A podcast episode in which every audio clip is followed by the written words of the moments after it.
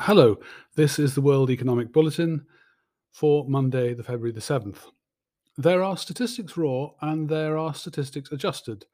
By and large, the more comprehensively statistics are adjusted to give a quote a clearer view, the more careful you've got to be about them. And with that in mind, I want to share some observations on Friday's US labour market surveys data. On the face of it, they were extremely positive Non-farm payrolls were up 467,000. December's, pay, December's payrolls were revised up to 510k from an initial 199k.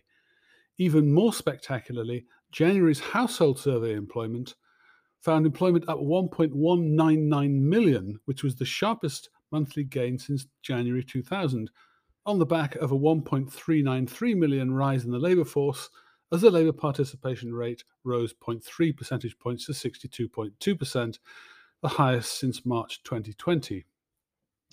Now, not only are these really dramatic gains, but they also run absolutely counter to what ADP found early in the week in its January survey of private employment, which found payrolls falling by 310,000.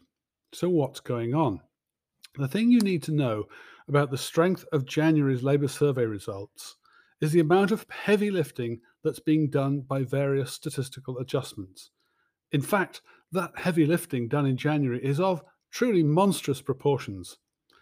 The seasonally adjusted establishment survey of non farm payrolls rose 467k, but unadjusted, the numbers show a fall, yes, a fall of 2.824 million on the month.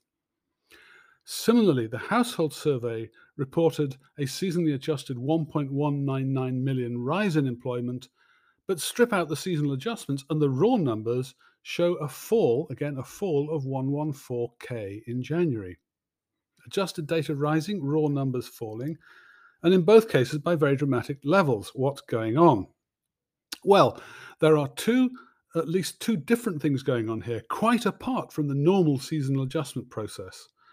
The first is simply that the Bureau of Labour Statistics has, has revised its seasonal adjustment process, notably taking into account the massive disruptions seen during the onset of the pandemic and its subsequent recovery.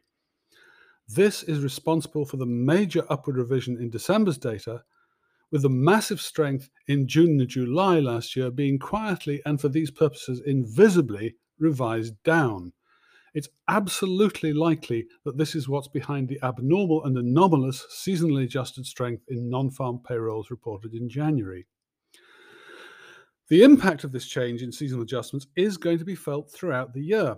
Essentially, it will bias the results upwards through to May before reversing the bias downwards sharply from June through to November.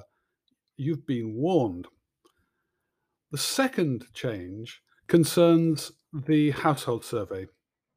Uh, that's the one which produced a rise of 1.199 million in January's employment, despite a non adjusted fall of 114k. What's happening here is that January's survey incorporated updated population estimates with the introduction of a population total from the 2020 census and later data, rather than the 2010 based data, which was used for the December 2021 survey.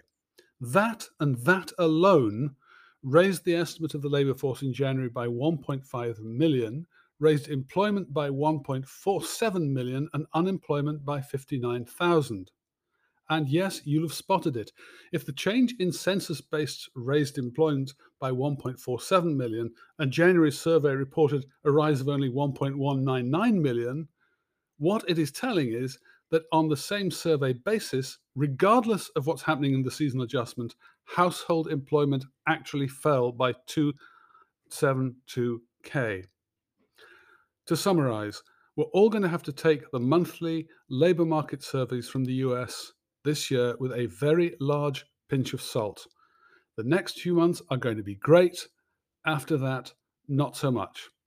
Okay, thanks for bearing with that. I think that's uh, it's that this is important stuff to know, and I hope you find it useful.